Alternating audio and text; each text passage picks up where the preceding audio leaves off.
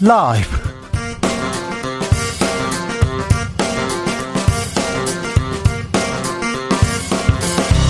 2022년 6월 10일 금요일입니다. 안녕하십니까. 주진우입니다. 국민의힘에서는 석석대전 이준석 대표와 정진석 의원의 설전 뜨겁습니다. 그런데 이번에는 친윤 의원들 사이에 갈등 시작됐습니다. 민들레 모임 출범을 놓고 윤핵관 대 윤핵관. 어우. 권성동 원내대표 맞겠다. 장재원 의원은 오해다. 이준석 대표는 사주죽이라고 지적했습니다. 민주당에서도 개파 갈등 수습이 우상호 비대위의 첫 번째 과제입니다. 당 내분 수습하고 혁신으로 가야 될 텐데 그 조건은 무엇인지 정치연구소에서 분석해 봅니다. 여야는 원 구성 두고 여전히 평행선입니다. 국회는 오늘도 개점 휴업 상태입니다. 이러다가 박순애, 김승희 후보자 청문회 없이 임명될까 걱정인데요. 후보자들 논란은 오늘 또 나옵니다. 김승희 후보자 이번에는 백세 모친이 컨테이너로 이사 갔습니다. 백세 모친이 이거 위장 전입이다. 알박기 의혹 나오고 있습니다. 만취 음주 운전 논란 박순애 후보자에 대해서 윤 대통령 그 자체만 갖고 얘기할 건 아니다. 여러 가지 상황을 따져야 한다고 했습니다. 그래요. 음주운전인데요. 도덕적인 음주운전이 있냐 이런 논란도 계속됩니다. 주스에서 정리해 봅니다. 60 민주 항쟁 35주년 기념식이 열렸습니다. 박종철 열사의 형 박종부 씨의 유족들은 민주화 유공자법 제정하라면서 삭발했습니다. 박종철 군 고문치사 사건 기억하십니까? 탁친이 억하고 죽었다는 전두환 정권의 거짓말. 6월 항쟁의 도화선이 됐습니다. 이 사건을 세상에 알리게 한 함세웅 신부 오늘 모시겠습니다. 민주주의의 역사 그리고 6월 민주항쟁의 의미 되새겨 봅니다. 나비처럼 날아 펄처럼 쏜다. 여기는 주진우 라이브입니다.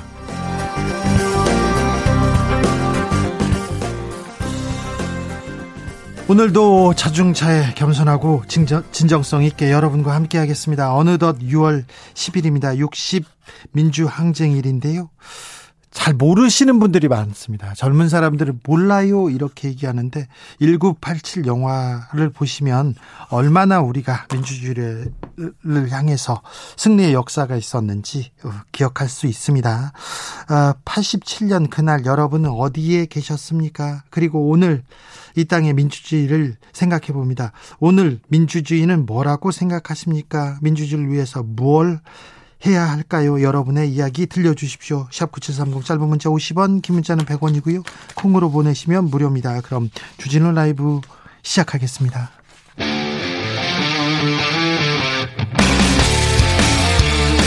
탐사보도 외길 인생 20년. 주 기자가 제일 싫어하는 것은? 이 세상에서 비리와 부리가 사라지는 그날까지. 오늘도 흔들림 없이 주진우 라이브와 함께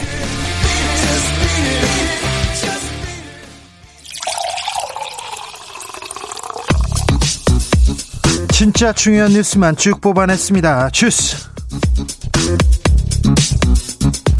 정상근 기자 어서 오세요. 네, 안녕하십니까? 네, 국민의힘은 석석대전 투스톤 간의 대전 계속됩니다. 이준석 대표가 우크라이나에서 돌아오자마자 기자들 앞에서 그냥 뭐 쏟아냈습니다. 쏟아냈는데 그런데요 이제는 친윤 모임 을 두고 당내 갈등 또 옮겨 붙고 있습니다. 윤핵관 대 윤핵관 충돌합니다. 네, 이 국민의힘 내 친윤계 의원 30여 명이 모여서 민들레라는 모임을 발족을 했습니다. 예. 아, 핵심 윤핵관으로 분류되는 장재원 의원이 주축인 것으로 전해졌는데요. 윤핵관이죠. 어, 월 1회 조찬 모임을 갖고 정부 인사를 초청해서 의견을 공유하는 일종의 당정대 소통기구라고 했는데 네. 어, 지금은 30명이지만 최대 70명까지 참여할 것으로 보인다라고 합니다. 윤핵관, 오 그러면 윤라인, 뭐 윤 측 인사들 이렇게 다 모이겠네요. 어, 그런데 이를 두고 국민의힘 지도부가 제동을 걸고 나섰습니다.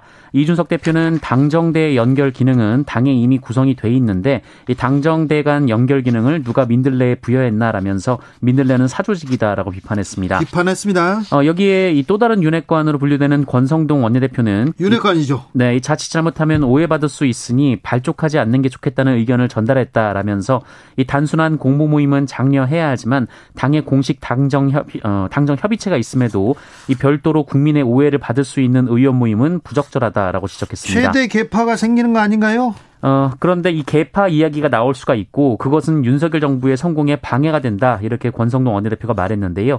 어, 그러면서 이 당의 분열 의도가 있다면 앞장서서 막겠다라고 말했습니다. 윤핵관 권성동 의원 앞장서서 막겠다고 합니다. 그랬더니 장재원 의원 반발합니다. 장재원 의원은 오늘 연합뉴스와의 통화에서 그 모임은 국민의힘 의원이면 누구나 참여할 수 있는 오픈 플랫폼이라면서 민들레 모임이 당 분열을 일으킨다는 것은 이해가 안 된다라고 주장했습니다. 또 권성동 원내대표에게도 운영 방식과 취지를 미리 설명했다라고 했고요. 이 당정대 모임으로 운영 방식과 취지가 잘못 알려진 것 같다라고 말했습니다. 어, 그러면서 오픈 플랫폼에 당 분열이라는 딱지를 붙이고 사조직이라고 지적하는 것도 수용할 수 없다라고 반박했습니다. 그런데 당 분열, 사조직 이런 얘기가 이미 나와버렸어요. 당내 갈등이 좀 보이는데 윤석열 대통령은 이 모임 뭐라고 합니까? 네, 윤석열 대통령은 오늘 취재진과 만난 자리에서 이준석 대표와 정진석 의원 등의 관계에서 벌어지는 당내 갈등에 대한 질문을 받았는데요. 어, 대통령은 국가의 대통령이지 당의 수장이 아니라면서 당 문제는 지켜보는 게 맞는 것 같다라고 말했습니다. 어, 당내 갈등이 있습니까? 이렇게 반문하기도 했는데요. 네. 어, 그러면서 정치가 늘 그런 것 아니겠나라고도 했습니다. 오늘 이준석 대표와 윤석열 대통령 만났죠? 네, 이준석 대표, 권성동 원내대표 등 여당 지도부와 윤석열 대통령이 오찬 회동을 가졌는데요. 어, 공개 발언 가운데에서는 윤석열 대통령과 이준석 대표가 우크라이나 상황에 대해서만 대화를 나눴습니다. 최근에 국민의힘 워크숍이 있었습니다. 그런데 발언들 논란이 될 만합니다. 좀 수준이 수준이 한심합니다. 네, 이 국민의힘 서울시당에서 당선자 워크숍을 했는데요. 이 자리에서 성일종 의원이 임대주택 주거 환경 개선 필요성을 설명을 하다가 어, 임대주택에 못 사는 사람들이 많다라면서 어, 그래서 정신질환자들이 나온다라는 말을 했습니다. 임대주택에 못 사는 사람들이 많다. 가난한 사람 많다. 정신질환 가난하면 정신질환자 이게 말이 됩니까? 어, 그러면서 그분들을 격리하든지 여러 조치를 사전적으로 하지 않으면 국가가 책임을 다했다고 볼 수 없다라는 말을 했습니다. 가난한 사람을요? 어, 네, 정신 질환자를 얘기하는 것으로 보이는데요. 이 논란이 일자 성일종 의원은 임대주택의 열악한 주거 환경과 그에 따른 스트레스를 국가가 책임지는 정책이 필요하다는 취지였다라면서 하지만 표현을 잘못했다라고 말했고요. 또 별도의 입장문을 내서 임대주택 거주자분들이 느끼셨을 상심과 불편함에 대해 진심으로 사과의 말씀을 드린다라고 밝혔습니다. 사과할 일입니다. 사과하셨습니다. 네. 박성중 의원 발언 논란됐어요? 네, 국민의힘 박성중 서울시당 위원장은 이 자리에서 이 7월 1일부터 업무가 가능하도록 우리와 맞지 않은 직원이 있다면 교체하도록 조치가 이뤄져야 한다라고 말했습니다. 어, 그리고 박원순 전 서울시장 시절에 10만 좌파 생태계가 구축됐다라면서 우리도 우리의 생태계를 구축해야 하는 것 아닌가라는 말을 하기도 했습니다. 서울시장 시절에 10만 좌파, 좌파 생태계요? 네. 어, 그리고 미디어 상당수가 진보 좌파라고도 했는데요. 어, 그래서 진짜 조심해야 한다 이렇게 주장했습니다. 어, 논란이 일자 박성중 위원장은 직원 교체 발언은 이 민주당 출신 별정직 공무원을 지칭한 것이다라고 했고요. 이 별정직 공무원이라도 임기가 정해져서 교체할 수 없으면 못하는 것이다라고 말했습니다. 또 언론 관련 발언에 대해서는 평소 가지고 있는 지론이다라고 설명했습니다. 평소 가지고 있는 지론이 조금 네. 논란은 살만합니다. 좀 문제가 있다는 지적도 계속되고 있습니다. 민주당에서는 우상호 비대위 공식 출범했습니다. 출범한다고 했잖아요. 네. 어, 사선 중진의 우상호 의원을 수장으로 한 더불어민주당 비상대책위원회가 당 중앙위원회 추인을 받아서 오늘 공식적으로 출범했습니다. 그 앞으로 이제 비대위 더 꾸리겠죠. 그리고 선거 패배 수습에 나설 겁니다. 자, 김승희 보건부 복지부 장관 후보자 어, 정치 자금 잘못 썼다고 인정했네요. 네, 김승희 보건복지부 장관 후보자가 며칠 전에 갑자기 중앙선거관리위원회에 이 정치 자금 1,800여만 원을 반납한 사실이 알려졌습니다.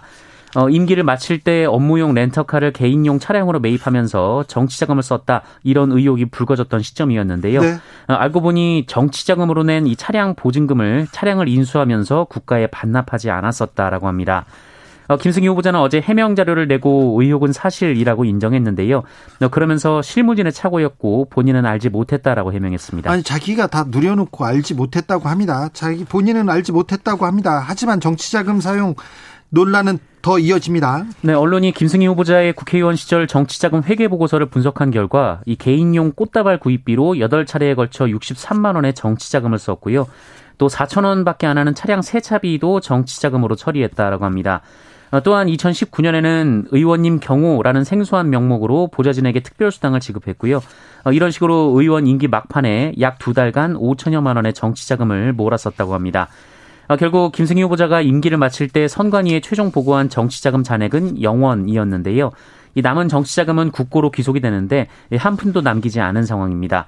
어, 이에 대해 김승희 후보자 측은 모든 정치 자금은 어, 집행 선관위의 사용 지침과 사례에 따라 집행했다라고 밝혔습니다. 선관위의 사용 지침과 전혀 다른데요. 무슨 지침에 따라서 사용했다고 하는지 이 문제 청문회에서 어, 좀 꼼꼼하게 따져봐야 됩니다. 그런데 컨테이너로 도망친 백세 어머니 논란도 불거졌어요. 뭡니까?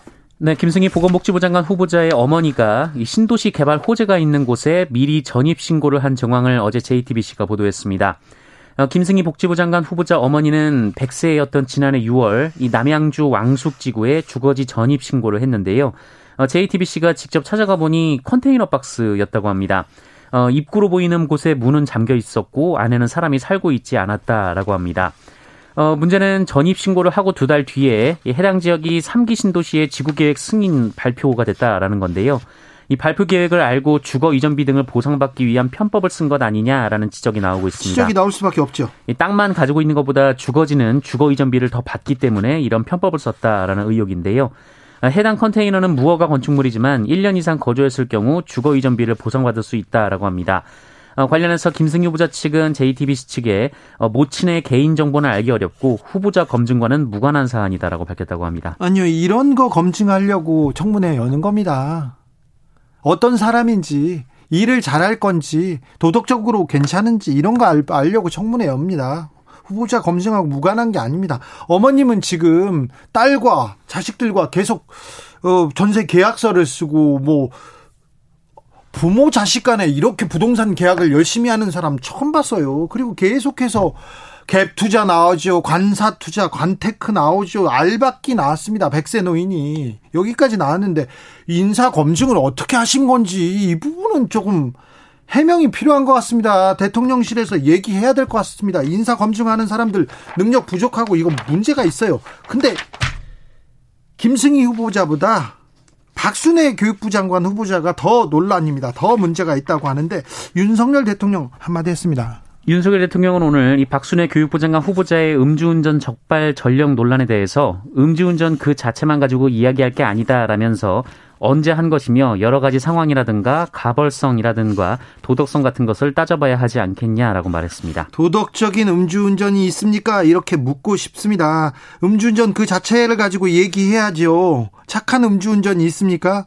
또 어떤 상황이라고 그 불가피한 상황이 있으면 얘기를 하시면 될 거 아니에요. 그런데 0.251 만취여서 아무런 생각이 없다면서요. 그런데 교장도 될 수 없는 그런 결격 사유를 가지고 교육부 장관 후보자 이렇게 올리면 그거 어떻게 판단하라고 말하는 건지 학생들은 교사들은 그리고 또 교육 관련된 사람들은 뭐라고 해야 되는지 이 부분 조금 문제가 있어요. 많이 있습니다. 자, 윤석열 대통령은 네. 해외 순방 나선다고요? 네, 윤석열 대통령의 첫 해외 방문은 유럽으로 될 결정이 됐습니다. 오는 29일에서 30일 스페인 마드리드에서 열리는 북대서양 조약기구 나토 정상회의에 참석합니다.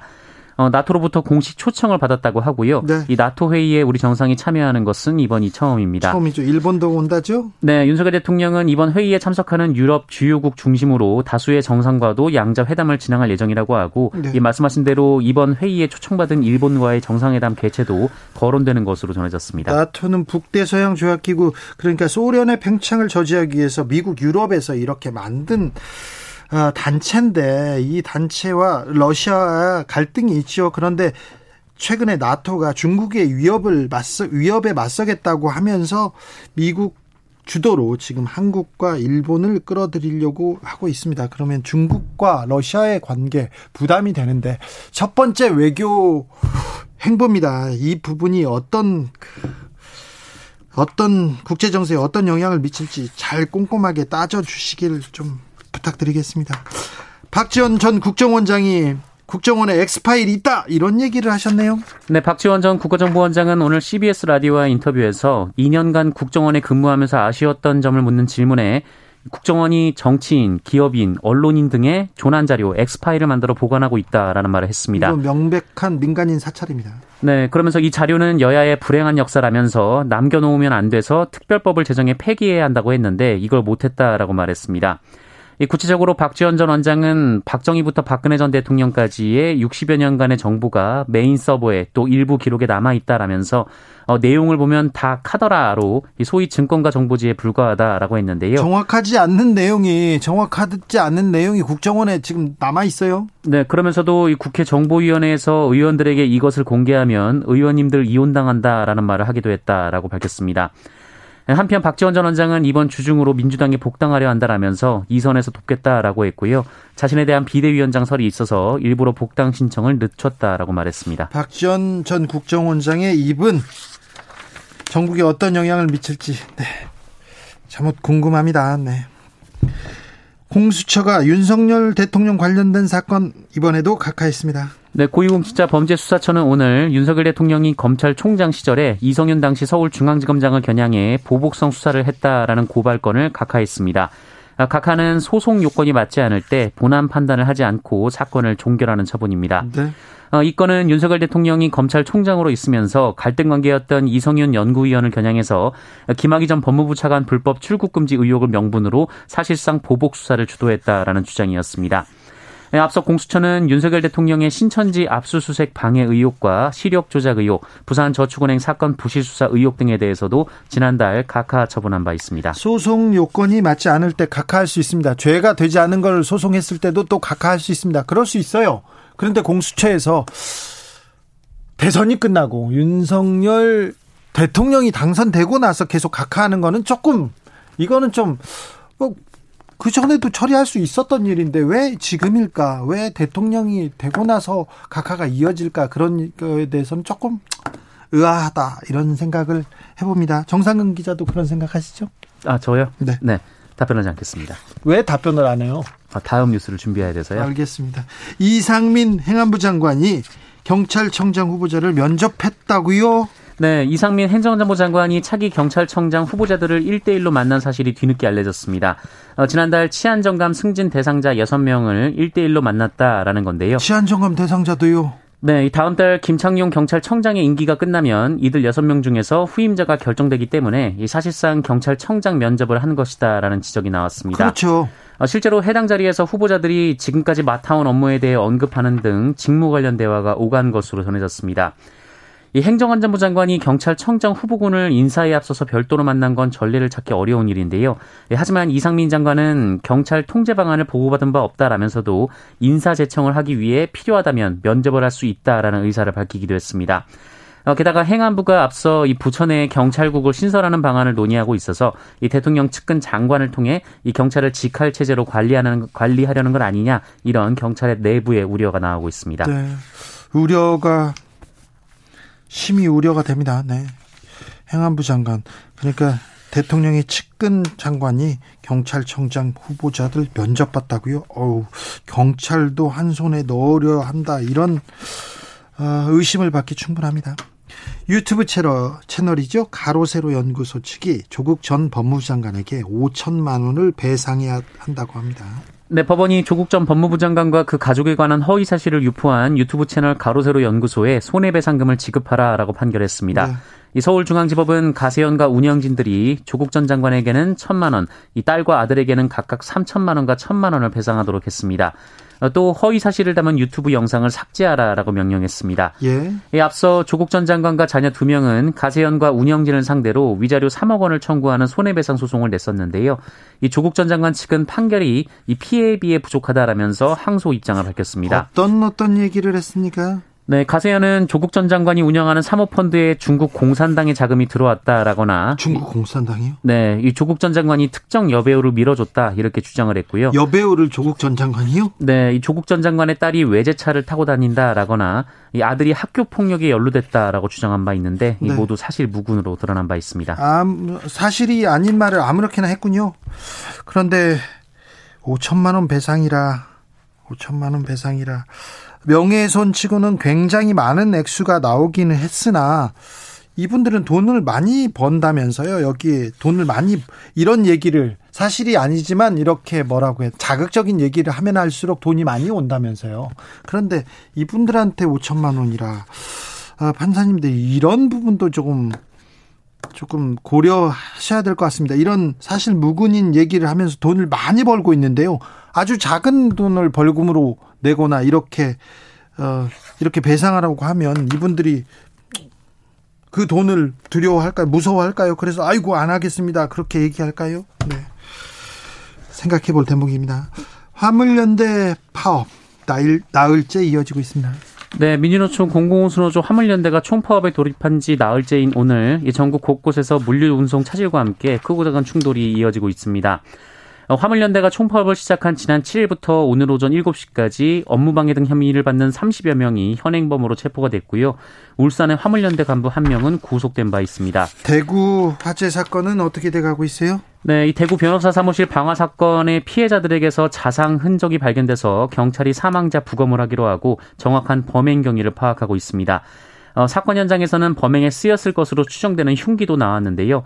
어, 흉기 피해를 입은 사람은 변호사와 사무장인 남성 두 명이었습니다. 아, 남성 두 명은 먼저 흉기로 당하고 그 다음에 또 화재가 있었군요. 네, 이 방화로 인한 사망이 우선인지 자상이 직접 사인인지 이그 그, 네, 어, 관련돼서 이 부검을 통해서 네, 확인하기로 했습니다. 네. 숨진 용의자는 아, 민사소송을 했다가 패소했다고 합니다. 거기에 불만을 갖고 이렇게 불을 저지른 걸로 보고 경찰에서 수사하고 있습니다. 코로나 상황 살펴볼까요? 네, 오늘 코로나19 신규 확진자 수는 9,315명입니다. 9,000명대입니다. 네, 어제보다 2,800여 명 정도 감소하면서 사흘 만에 다시 만 명치 확진자를 기록했고요. 예. 위중증 환자는 107명, 사망자는 18명입니다. 주스 정상근 기자 감사합니다. 고맙습니다. 여러분이 기억하는 6월 민주항쟁 그리고 민주주의에 대한 의견 받아보고 있습니다. 8993님께서 저는 그때 신촌에 살던 국민학생이었습니다. 대학생들이 매일 시위하는 모습 보면서 비난하기도 했습니다. 그럴 수밖에요. 언론에서는 뭐 폭도들이라고 얘기했고 불순붕자들이라고 얘기했으니까요. 하지만 나이가 들어서 그들이 왜 이렇게 처절하게 투쟁했는지 알게 된 지금 그분들의 희생으로 우리 민주주의가 우리가 민주주의를 누리고 있어서 너무 감사하게 생각하고 있습니다. 이 민주주의가 퇴색되지 않기를 바랍니다.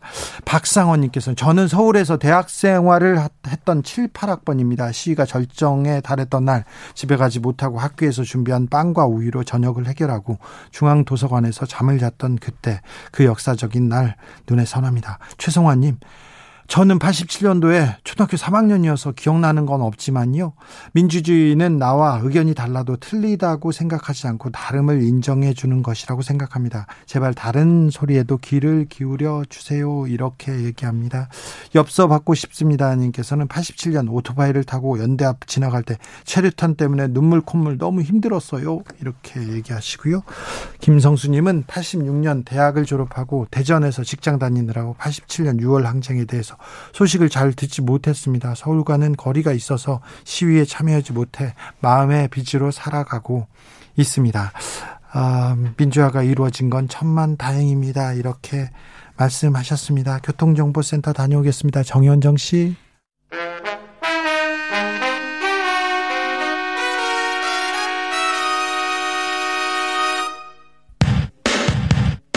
주진우 라이브 돌발 퀴즈. 오늘의 돌발 퀴즈는 객관식으로 준비했습니다.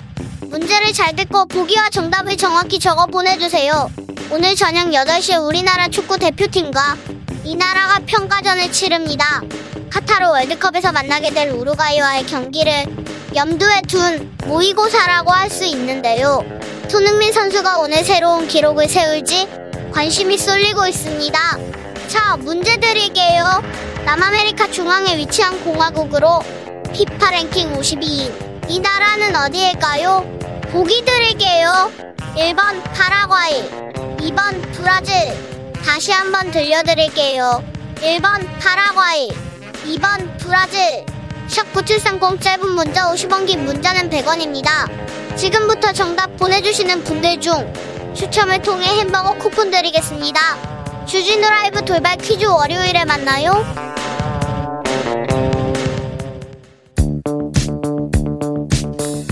대한민국 정치의 새로운 100년을 준비한다. 21세기형 국회 싱크탱크 정치연구소.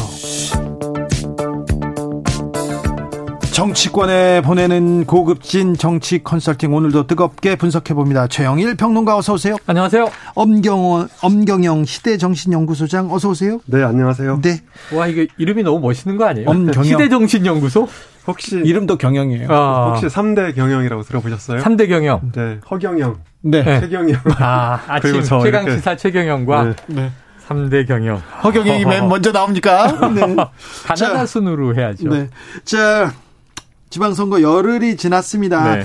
선거도 중요한데 선거 지고 선거에서 잘 지는 게 중요하고요. 음. 선거 끝나고 선거 마무리를 잘하고 음. 그다음에 수습하는 게 중요합니다. 네. 지금 현 상황 어떻게 보십니까? 먼저 국민의힘으로 가보겠습니다. 자, 국민의힘 현 상황은 이제 전리품을 둘러싸고 네. 두번 승리를 한 거죠. 네. 큰 승리를.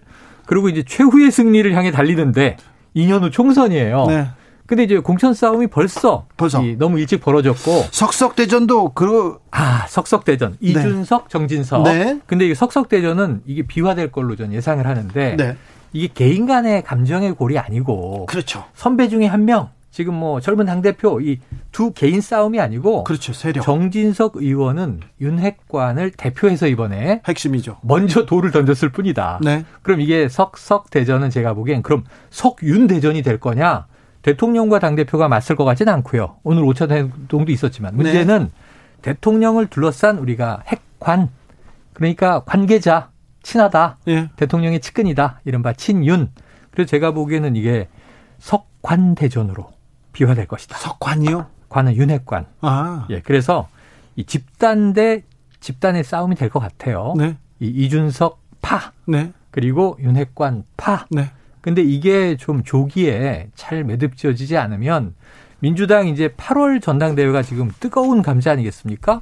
근데 국민의힘도 내년 6월이면 네. 뭐이 기간이 좀 더 있다 뿐이지 참 흘러가는 모양새는 비슷하다. 어느 정권이나 네. 이렇게 정권에서 정권을 잡으면 네. 그 핵심 관계자들과 또 음. 비주류 간의 이 갈등이 있었는데 이번에는 너무 빨리 벌어집니다. 네. 네, 그렇습니다.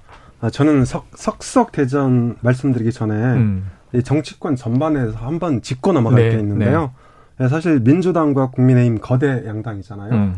그런데 선거가 끝나니까 2030 토사구팽 작전이 한창이다. 아, 아? 이제 이렇게 먼저 짚어볼 필요가 있는데요.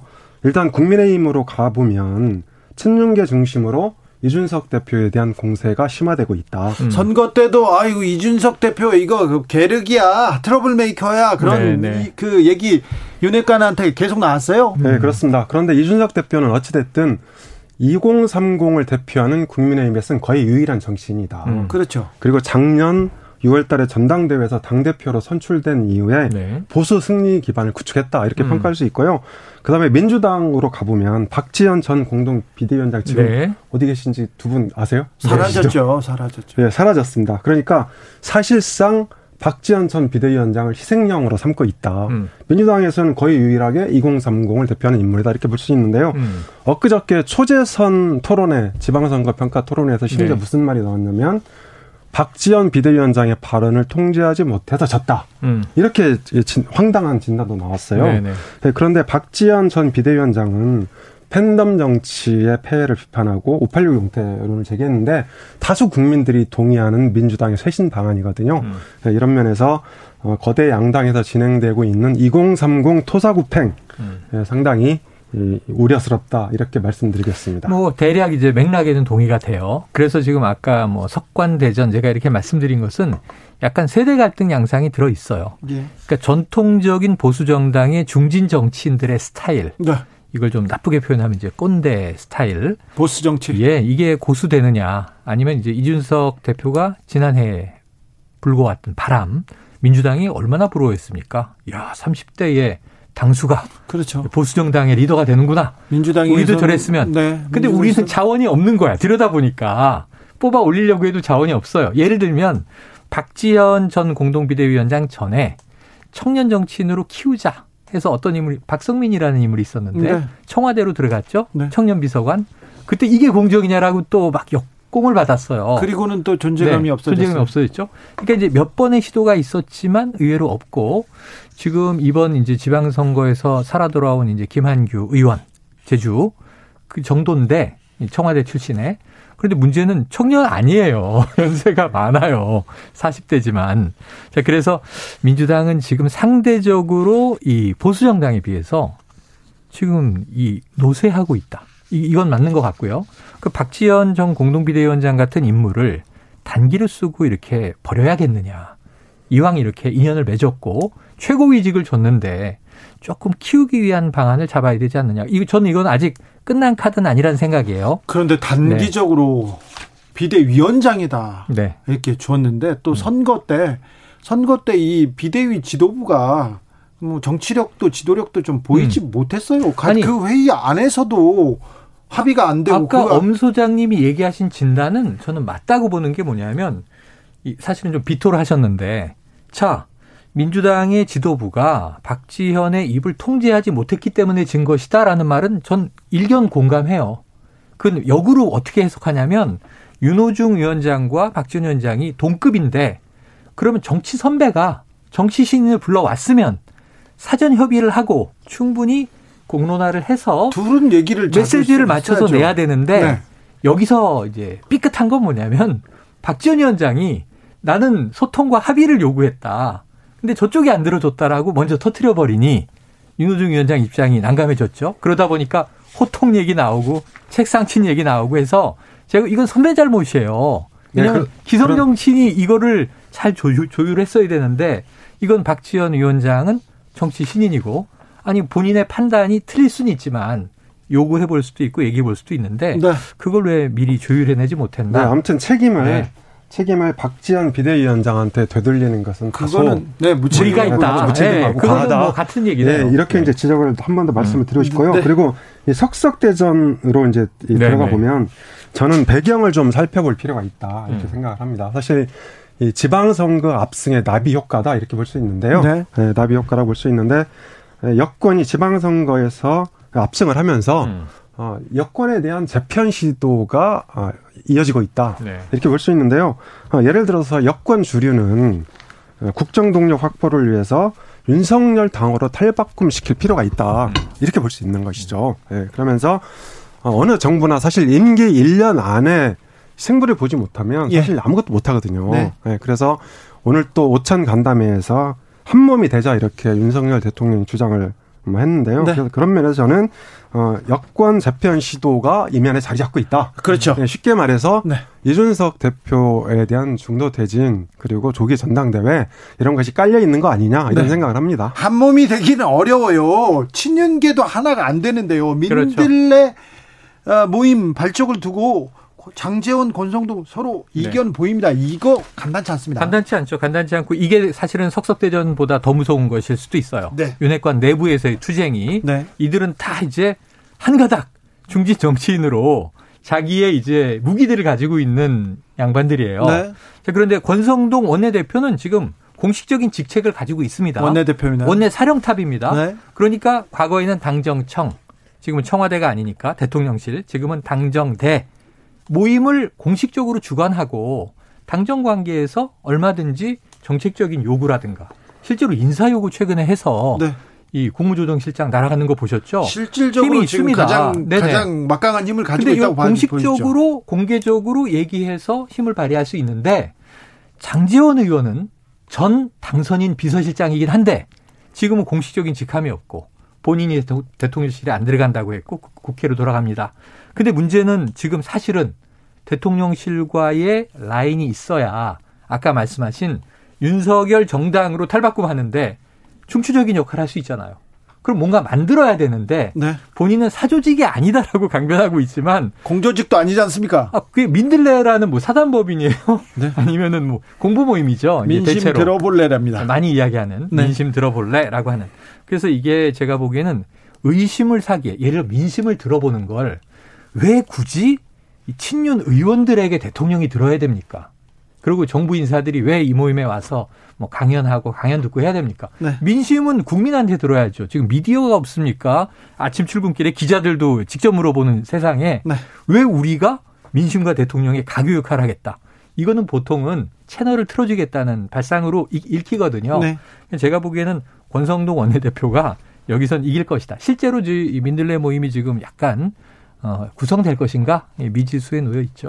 정승태님께서 퇴근 시간인 줄 알았는데 최영일님 목소리 들어가지고 막 순간 스트레스 막 받았어요. 한신 줄 점심 시간인 줄 알고. 네, 한신 줄 알고. 패널입니다. 자, 네.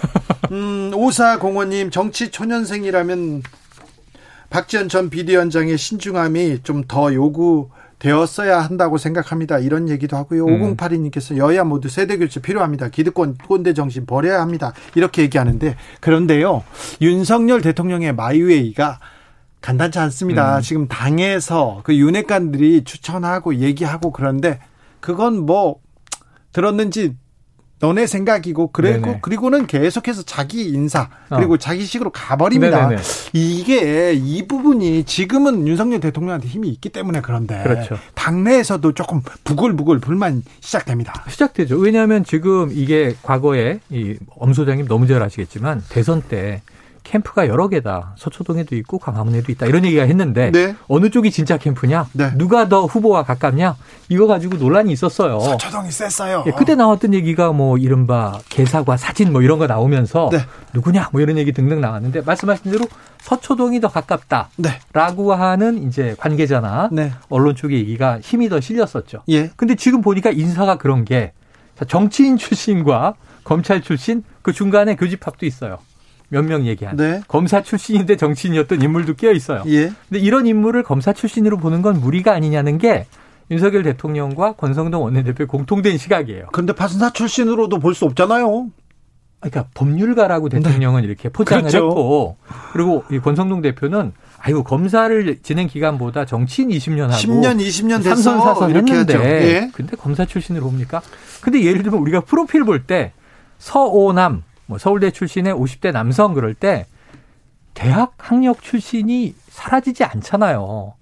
이뭐 졸업하고 네. 50년 지났다고. 그래서 네, 저, 그렇게 네. 분류하는 것은 어쩔 수가 없는 것으로 받아들이셔야 되는데 네. 그것도 부정하기 어렵다. 인정하기 쉽지 네, 최평론가 말씀도 네. 일리가 있는데요. 음.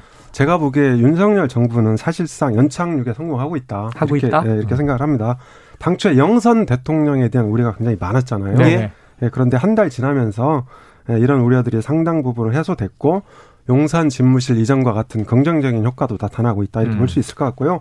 예, 다만 말씀하신 대로 내각과 이 대통령실 참모 인선에 대한 잡음은 좀 있죠. 그런데 음. 최근에 여성 장관들 물론 이제 이 청문회 과정에서 음. 논란이 좀 될 것 같긴 한데요. 네. 이 순발력과 학습 효과가 상당히 빠르다 이런 점도 인정을 해야 될 것 같고요. 음.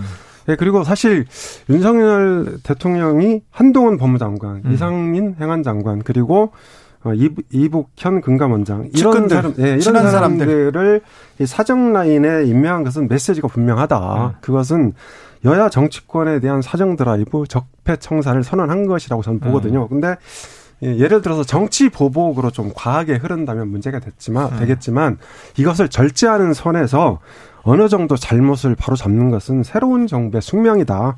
예, 저는 그렇게 생각을 하고요. 음. 앞으로 2차 인선부터는 아마도 개선되지 않을까 이런 기대도 해봅니다. 음. 기대를 해보는데 사정이 시작되면 네. 공안정국 네. 나올 텐데요. 검찰공화국 바로 나올 텐데요. 바로 나오겠죠. 그래서 지금 이미 이제 민주당은 지금 전 엄 소장님 말씀에 좀 공감하는 게 어, 한 달쯤 됐는데 초기 취임 전에 우려보다 인수위 시절에 정말 잘할까? 0선인데 정치 신인인데 또 검찰로만 너무 이제 경력이 편중돼 있는데 이 국방 외교 뭐 이제 이런 문제 다 경제 풀 수 있을까? 근데 생각보다 한 달 동안은 큰 트러블 없이, 큰 잡음 없이, 큰 안티 이슈 없이 잘 흘러온 것 같아요. 그리고 이제 또 이 타이밍도 좋았어요. 한미 정상회담이라든가 용산 집무실도 무엇보다 이 doorstepping의 효과가 어 오히려 더 소통을 많이 하네. 아침 출근길에 다 기자들이 이야기하면 그게 좋은 이야기든 나쁜 이야기든 논란이 되든 논란은 되고 있습니다만 한다는 것 자체가 의미가 있어요. 그래서 이제 좋아 보입니다 전체고 이거 어 임기 말까지 하면 나름대로 또 하나의 기록을 쓸 수 있겠다는 기대도 있어요. 그런데 자 문제는 뭐냐면 제가 고민하는 것은 아까 윤석열 대통령이 취임할 때 혹은 대권에 나왔을 때 목표 정치의 모토가 중요해요. 그런데 이게 지금 나라가 무너지고 있다. 바로 세우겠다. 공정과 상식이다. 그 중에 하나가 나는 검찰 출신이니까 사정 라인을 가지고 부정부패를 뿌리 뽑겠다. 이거 하나 아주 좋고. 그건 본인이 잘할 수 있는 영역이고. 그런데 그 외의 문제에 있어서는 목표 의식이 잘 안 보인다는 게 걱정이에요. 그러니까 제일 큰 문제는 지금 퍼펙트 스톰 오고 있다. 여당 인사들이 얘기하는데 경제 살릴 수 있을까? 얘기는 많이 해요. 지금 일이 산적해 있다. 경제 위기다. 근데 경제를 살릴 수 있는 방법에 해법이 제시돼야 되는데 그게 아직 뾰족하지 않다. 대통령실에서도 그렇고 뭐 정부 여당 정부 여당 그렇고요. 지금 기재부에서도 명확한 메시지 나오지 않고 있습니다. 자, 우리가 노무현 대통령 기억나실지 모르겠는데요. 노무현 대통령이 권력은 이미 시장으로 넘어갔다. 맞습니다. 이런 발언을 한 게 아마 2005년께로 전 기억이 그렇죠. 나요. 예, 네, 그렇게 기억이 나는데 그로부터 벌써 17년 열렸습니다. 그러니까 음. 사실 대통령이 된다고 해서 뭘 근본적으로 바꾸기 어렵습니다. 음. 이미 우리 사회는 정치, 사회, 경제 다 모두 고도화돼 있거든요. 네. 고도로. 네. 네. 그런 면에서 저는 윤석열 대통령도 마찬가지고 그 전에 문재인 대통령도 우리가 음. 딱히 성과가 뭐냐 이렇게 물어보면 내놓을 게 있습니까? 별로 음. 없습니다. 저는 윤석열 대통령 일단 용산 집무실 옮겼거든요. 음. 그러니까 이 청와대에 가보시면 아시겠지만 청와대 관저 완전히 구중 궁궐에 있습니다. 산기슭에 자리 잡고 있는데 거기 들어가서 앉아 있으면 없는 병도 생길 정도거든요. 음. 그래서 아니, 지금 거기 간다고 병이 생기나요? 그리고 윤석열 대통령이 지금 이제 출퇴근하고 일부 시민이 불편하기도 하는데요. 네. 저는 이렇게 많이 노출이 되고 왔다 갔다 하고 이래야 된다고 봅니다. 그래야 음. 조금이라도 이 민생을 알고 국민들의 삶을 알고 또 음. 대통령도 그걸 통해서 스스로 변하고 이게 가능하다고 생각을 하거든요. 어, 2606님, 집무실 용산 이전, 오염된 용산 부지 개방, 집무실 출근, 시민 교통 체증 등 부정적인 것만 있는 것 같은데 긍정적인 부분이 무엇인가요? 이렇게 물어봅니다. 어, 용산 집무실이 성과라고 하셨는데 좀 긍정적으로 영향을 미치고 있다고 네. 보십니까? 네, 그렇습니다. 첫 번째로는 방금 말씀드린 대로 일단 소통 측면에서 굉장히 대통령한테 많은 그런 기회를 준다. 네. 아, 이게 있고요. 두 번째로는 사실 지금 청와대 부지는 대한민국에서 가장 이 훌륭한 공원 자원입니다. 거기는 정말 예전에 경제단체에서 수조 원 어치 경제 효과가 있다고 그랬는데요. 실제로 이 경북궁하고 청와대하고 뒤에 북악산, 인왕산까지 이어지는 이 공원 자원은 전 세계에 내놔도 빠지지 않는다. 그래서 최근에 이 음. 관람 전쟁이 벌어지고 있잖아요. 그런 면에서 효과도 있다. 음. 이렇게 네. 생각을 합니다. 저는 그건 한 달짜리로는 인정하고 예. 저 이, 이건 지켜볼 문제다. 네. 집무실에는 지금 부정적인 부분과 긍정적인 부분이 섞여 있는데 네. 한 달인데 지금 집무실이 아직 완공도 안 됐잖아요. 네. 5층은 이제 여사용으로 쓰겠다. 전용은 아니다. 네. 이제 2층으로 온다. 근데 지금 다누림 건설이라고 지금 여러 가지 문제들이 좀 있어서 네. 이런 것들은 좀 이 플러스 마이너스 효과는 지켜보고 보지요. 이거는 국정에서 아주 지엽적인 문제다. 네네. 네. 용산 네. 집무실 이전이 뭐 중요한 메시지인 거는 분명한데 음. 이 정부의 성과가 되고 성패를 가를 그런 문제는 아닌 것 같습니다. 네네. 그리고 국방부나 합참의 이동, 연쇄 이동도 있으니 거기까지 하고요. 자, 박지원 전 국정원장이 이런 얘기합니다. 네. 지금 민주당 3연패하고 있는데 네. 4연패 길로 가고 있다. 민주당으로 가보겠습니다. 민주당은 어떻습니까? 아, 민주당 지금 일단은 뭐 오늘 이제 우상호 혁신 비대위가 출범했으니까 네.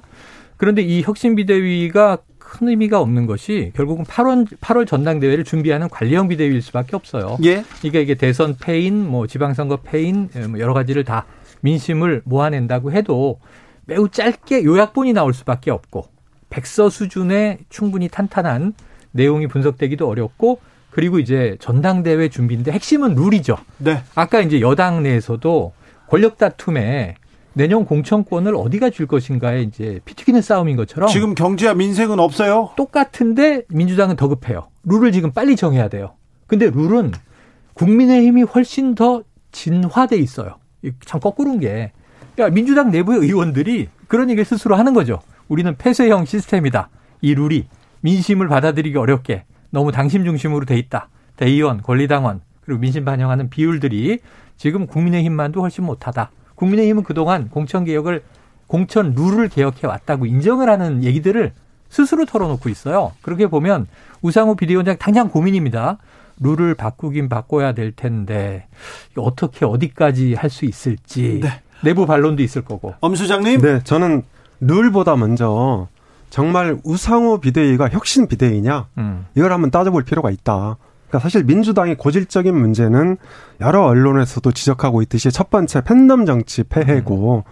두 번째 586들이 이, 이 횡행을 일삼았다. 이 두 가지거든요. 음. 이두 가지인데 자, 이 586은 맏형격인 우상호 비대위 체제가 들어섰고요. 음. 이 박형 박홍근 원내대표가 당연적으로 비대위에 참여합니다. 네. 박홍근 원내대표는 이재명 의원의 7인방의 일원으로 알려져 있고 네. 그리고 지난번에 책임도 안 지고 원내대표 당선했잖아요. 음. 그리고 이번에도 여전히 두루뭉술 음. 책임을 넘어가고 어, 비대위에 당연적으로 참여했다. 이게 무슨 혁신 비대위입니까? 음. 저는 잘못하면 이재명 전당대회 출마 이 비단자락을 깔아주고 이재명만 빼고 다 바꾸자 음. 이런 허망한 결론을 낼 수도 있다 음. 이런 우려가 듭니다. 그리고 전당대회 룰 문제는 이제 두 가지가 핵심 네네. 쟁점이죠. 하나는 권리당원 6개월을 인정할 거냐. 예를 네. 들어서 개딸을 권리당원에 편입할 거냐 말 거냐. 이게 첫 번째 쟁점이고요. 네. 네두 번째는 대의원 비중이 45%인데 네. 이걸 줄이자. 왜냐하면 지역위원장이나 현역 의원 영향력이 크기 때문에 그렇죠. 아, 이런 논란이 있는데요. 제가 보기에 이 집 전대 얼마 앞두고 한 한 달 반, 네. 뭐두 달 이렇게 남았는데요. 그 그렇게 짧은 시간 안에 룰을 바꾸긴 어렵다. 음. 근데 관례가 있습니다. 지난 경기도지사 선거 때도 룰을 변경하자 이런 주장이 나왔었어요. 네. 근데 결국은 관례대로 했습니다. 기존 네. 룰대로. 음. 네. 네. 그건 이제 김동연 후보가 이제 받아들였고 경선 룰을 경선 룰에 문제가 제기가 되면 바꾸는데 이번에는 문제 제기가 워낙 세요. 벌써 나오고 있고 저는 일부 바꿀 텐데 그게 어느 정도 뭐 유불리하게 바뀔 거냐. 근데 전 유불리 문제를 떠나서 핵심은 이재명이냐 아니냐로 초점이 맞춰져 있고. 그러니까 뭘 어떤 네네. 뭘 바꾸더라도 우상호 비대위가 혁신 비대위가 아니다라는 엄 소장님의 이 강변에는 전 이견이 없는 게.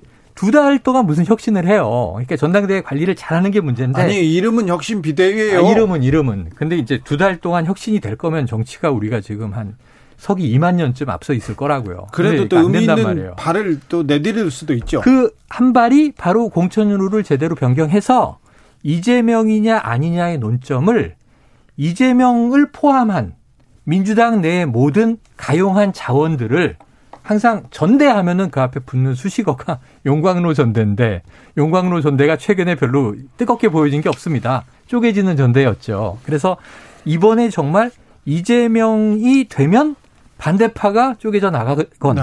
혹은 반대파가 장악을 하면 당을 이재명 뭐 개파가 쪼개져 나가든이 아니라 가용한 자원들이 하나로 묶일 수 있는 전당대회를 만들어내느냐가 우상호 비대위의 이제 책임과 네. 임무인 거죠. 네. 근데 그것이 룰도 조정을 해야 되고 네. 서로 합리적으로.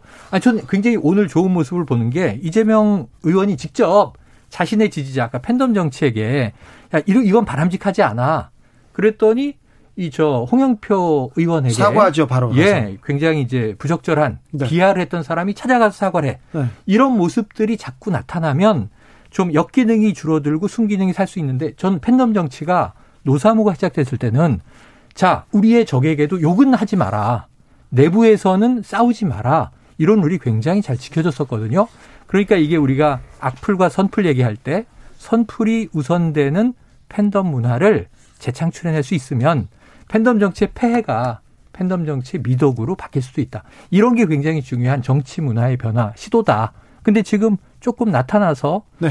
안 되는 건 아니겠구나 하는 생각도 있습니다. 자, 마지막으로 경제 정책을 뭐 어떻게 펴는지는 잘 모르겠습니다만 네. 사면은 할 것 같습니다. 이재용 삼성전자 부회장 사면하고 이명박 전 대통령도 사면을 할 것 같은데 사면이 정치권에 어떤 영향을 미칠까요? 짧게. 아주 짧게. 저는 사면보다 지금 이 아리백이 저번에 대선 때 화제됐던 거 아시죠? 네. 오늘 조선일보 보고 어 이거 큰 일인데 했는데 반도체 수출이 우리나라 지금 19% 이제 호조면서 이번 달은 경상 적자예요. 그런데 이제 우리 수출을 끌고 있는데 아리백 대응 안 하면 환경 문제 대응 안 하면 반도체 수출 30%가 무너진다는 네. 거예요. 네. 이런 정책적인 부분을 이 정부가 새 정부가 준비하고 있느냐? 네. 사면 그러니까 어떤 총수를 통해서 대대적인 M&A를 뭐 이끌어내는 쇼잉보다는 네. 정책적인 시간을 다 해달라. 쓰셨어요 최영일 평론가가 사면은 엄, 나중 문제다. 엄경영 소장님은 인사하세요? 네. 네. 어, 사면 얘기는 인사하시고 아, 가세요. 가세요 이제. 두분 감사합니다. 네.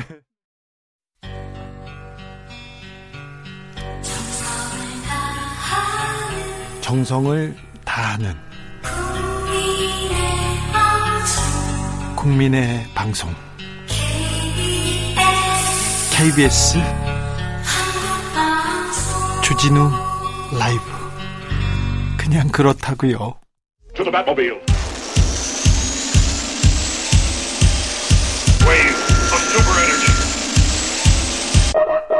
주 기자의 1분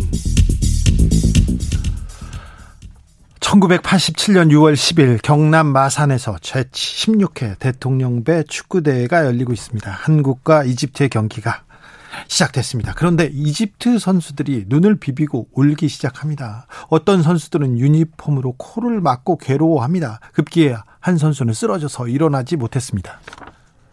최루탄 때문이었습니다. 최루탄.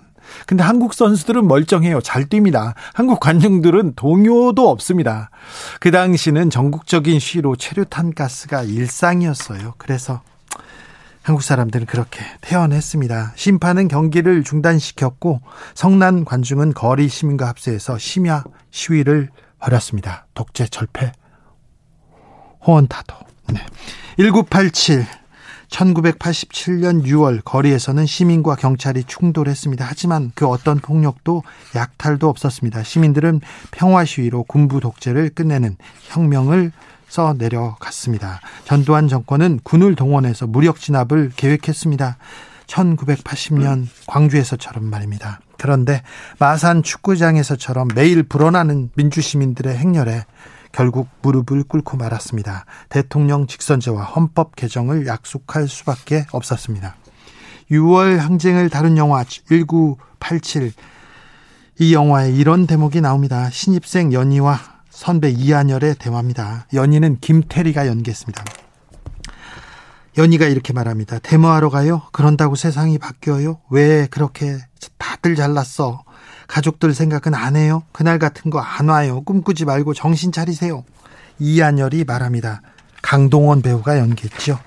나도 그러고 싶은데 그게 잘 안 돼. 마음이 너무 아파서. 나와 가족보다 우리를, 사회를, 민족을, 국가를 위해 희생하고 헌신한 선배들이 있습니다. 마음이 아파서. 그분들은 숨지거나 다치거나 감옥에 갔습니다. 고문을 당한 사람도 있습니다. 그 이후에도 빨갱이라는 손가락질을 받고 살아야만 했습니다. 신념과 가치를 위해 자기를 바친 그 용감한 선배들에게 우리는 우리 민주주의는 빚을 지고 있습니다. 오늘 제35주년 60민주항쟁 기념식이 대한성공의 성당에서 열렸습니다. 그 앞에서는 민주화 운동 유가족들이 모여서 삭발을 해야만 했습니다. 민주화 운동을 하다 숨지거나 다친 분들을 국가에서 인정해주고 예우해 달라고 말입니다. 지금까지 주기자 1분이었습니다. 밤의 꿈은 아니리 예. 그날이 오면 이한열 합창단입니다. 1987 영화의 OST에 수록됐습니다. 금유수님께서 1987년 6월 대학교 1학년이었습니다. 참 힘들고 바빴던 시절 안 다치고 안 죽고 살아남아서 그날을 맞이했던 것이 참 다행이다고 생각했습니다. 정말 죽을 수도 있다고 생각했거든요. 그렇게 생각하셨군요. 김한수님은 6월 항쟁 참 그때 뜨거운 마음으로 싸워서 이루어진 민주주의네요. 얘기하십니다.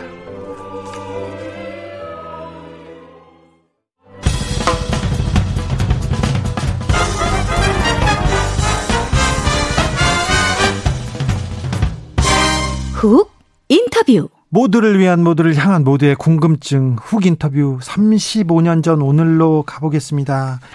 1987년 6월 10일 그때는 민주주의라고 얘기할 수 없었어요. 대통령을 체육관에서 뽑았습니다.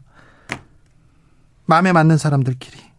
호원철폐 독재, 독재 타도 그날의 외침이 거리를 가득 메워서 그래서 민주주의를 성취했다 이런 얘기도 있습니다. 민주주의의 씨앗을 뿌렸던 1987년의 외침. 우리의 민주주의는 잘 가고 있는지, 잘 살아남았는지, 잘 키워야 하는 건지 한번 생각해 보겠습니다. 아, 안중근 의사 기념사업회 이사장 함세웅 신부 모셨습니다. 신부님 안녕하세요. 네, 안녕하세요. 6월 10일입니다. 반갑습니다. 네. 35년 전 6월 10일 날 신부님이 몇 살이셨죠? 까마득합니까? 45살이었나? 그래요? 응. 그때 명동성당에 계셨습니까? 네네. 네. 명동성당은 어떤 분위기였습니까? 어떤 분이 지었냐고요? 아니 어떤 분위기였습니까? 아 분위기? 네, 1987년 6월. 예, 그게 6월을 이야기하기 전에 이제 87년 그 전 단계를 조금 정리할 네. 필요가 있는데 네. 86년부터 상당히 어려웠어요. 5월에서 인천 항쟁이 있었고 그게 또 6월에 권인숙 양이 부천 경찰서에서 네. 경찰에 의해서 성고문을 당했고 네. 또 11월에는 건국대학교에서 전국의 대학생 대표들이 모였는데 한 2천여 명이 그냥 무더기로 전두환 경찰에 의해서 막 체포되어 네. 갔어요. 토끼몰이 막 그때 네, 얘기 나왔었죠. 끔찍한 사건들이 있었는데 그냥 아주 암울한 그러한 시대였었는데 불길하기도 하고 근데 87년 1월 14일에 박종철 군이 남영동 대공수사 어, 분실해서 이제 고문으로 숨을 졌는데 경찰이 그걸 조작을 했어요. 그래가지고 탁친이 예, 억하고 죽었다 예, 뭐 이렇게 이런 나왔죠. 식으로 예, 이런 내용들이 이제 뭐 그 의사 선생님이라든지 또 기자라든지 또 부검이 이런 분들의 그 노력으로 이렇게 밝혀졌고 또 영등포 감옥에 갇혀 계셨던 이부영 선생님이 그 내용을 제 교도관한테 확인해 가지고 또 밖으로 내보내 가지고 그 내용을 저희들이 이제 발표하게 되었는데 천주교 그, 정의위원 사재단에서 네, 발표 과정에서도 좀 저희들도 조금 이제 어, 힘들으니까 고민하는데 김수환 추기원께서는 혹시 인혁당 사건처럼 그 사람들을 이 전두환 포갑적인 정권이 살해하면 어떡하냐 걱정하시는 거예요. 네. 그래서 저희들도 발표를 조금 머뭇거리고 있었던 터에 김영삼 그 전 대통령 그 당시에 신민당인지 그 당의 국회의원들이 취해법권이 있으니까 네. 국회에서 발표하겠다고 그래서 어 너무 잘 됐다고 발표하세요 그랬더니 그분들이 못하겠다고 그러시는 거예요. 국회의원들이. 왜요? 뭐 당신들도 좀 무서워서 뭐 하여간 여러 가지 네. 어려운 과정이 있었겠죠. 그리고 다시 저희한테 그게 왔어요. 네. 고민 끝에 이제 5월 18일 광주 항쟁 7주기 네. 기념 미사 때 이제 명동 성당에서 어, 김승훈 신부님께서 네. 그 내용을 발표를 하셨죠. 네. 이 내용이 이제 기폭제가 되면서 6월 항쟁으로 이어지게 되는데 그 전에 예, 광주의 신부님들이 혼, 철폐, 독재, 타도 네. 그런 명분을 가지고 단식을 하셨고 네. 전국의 사제들 한 600여 명의 리레이 단식을 하셨고 그 당시에 네. 5월 3일부터는 또 고려대학교 교수부터 시작이 되어서 교수들이 연명을 하면서 막 성명을 발표한 거예요. 네. 그러니까 분위기가 막 고조되었죠. 그러던 터에 6월 10일이 바로 민정당 대통령 후보를 뽑는 날이었는데 이 우리 청년 학생들이 이날을 디데이로 잡은 거예요. 그래서 전국에서 민정당 후보 대통령을 뽑을 때 우리가 아, 전두환 독재 타도를 위해서 들고 일어나자. 그래서 모여서 했는데 만일에 흩어지면 명동성당으로 모이자 제2의 10개일제 명동성당이다 그렇게 약속을 했어요 사전에 네. 저희들은 전혀 몰랐었죠 신부님이 지시하신 거 아닙니까? 아니죠 전혀 모르고 성당에서 이제 6시에 일 끝나고 다음 일을 하려 하는데 막 청년 학생들이 명동성당으로 막 모여 들어오는 거예요. 네. 한두 시간 만에 그냥 한 만여 명, 이만여 명이 그야말로 발 디딜 틈이 없이 명동성당에 꽉 찬 거예요. 네. 저희들도 당황을 했죠. 이게 성당 문을 다 이게 닫아놨는데 뭐 다 뜯고 교리실도 뜯고 청년 학생들이 다 들어가 있고 이게 성당 측에서는 비상인데 네. 김수환 추기원께서는 긴급으로 이제 교구청 사죄들을 부르신 다음에 위기니까 여기 들어오신 학생들이나 시민 우리가 보호해야 할 의무가 있다. 네. 일단은 성당도 관리하고 이분들 보호하자. 그러면서 이제 하루하루 지내다가 닷새를 지내게 되었는데 네. 그 닷새가 정말 육시방쟁의 어떤 기폭제가 되었는데 네. 물론 이제 또 그 호원철폐 국민운동 본부가 전국적으로 조직이 되어서 운동을 했었는데 또 명동에 모이신 분들은 나름대로의 그 구심점이 이루어 가지고 명동 성당이 민주주의를 위한 해방구다 네. 이러면서 이제 전두환 독재 정부와 맞섰던 것이었죠. 그 네. 5일의 상황이 아주 긴장이었습니다. 이제 그때 명동 성당에서 네. 네. 학생들한테 문 네. 열어주시고 밥 주시고 네, 네. 신부님이 아니요 제가 준 게 아니라 네. 마침 그때 저기 그 노원 쪽에서 그 저 철거민들이 쫓겨오셨었는데 그분들이 명동 성당에 계셨어요.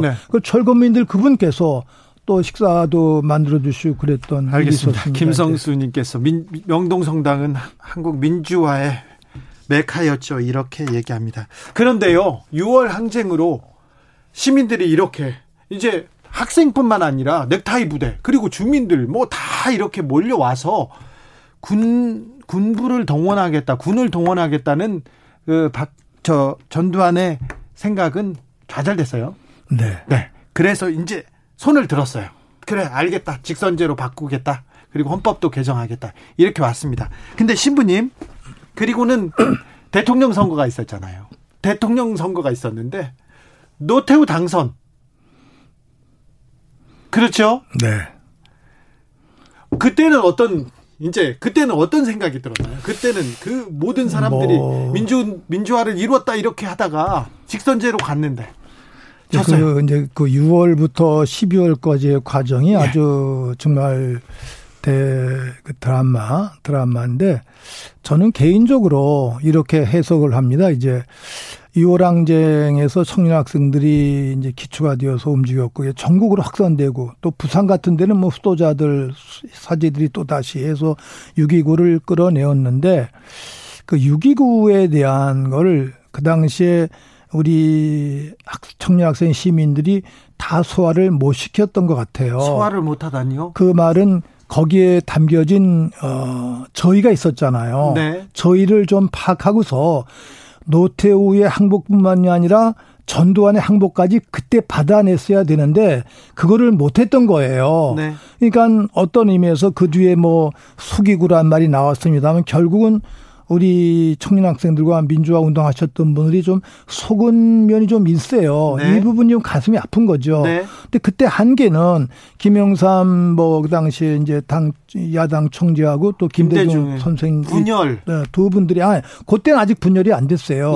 예? 그분들이 모여서 이 6.29 선언을 수락하느냐 거부하느냐 논쟁을 하고 또 만 종교단체 시민단체 대표들도 모여서 논의를 했는데 어쨌든지 완벽하지 못하지만 이 시점에서 이걸 수락하고 나가자라고 합의를 했어요. 예. 7월 초에. 네. 계속 그걸 받으면서 어 나갔는데 제 개인적인 해석으로는 그 뒤에 이제 노동자 운동들이 그냥 전국에서 특히 이제 울산 마산 같은데 또 부산에서 있었는데 제 생각에 노동자들의 운동이 이 독재 타도에 함께 갔었으면 얼마나 더 좋았을까 이런 생각이 제가 하는데 다 결합되지는 않았군요. 네, 노동자들은 또 임금 투쟁 쪽으로 가신 거예요.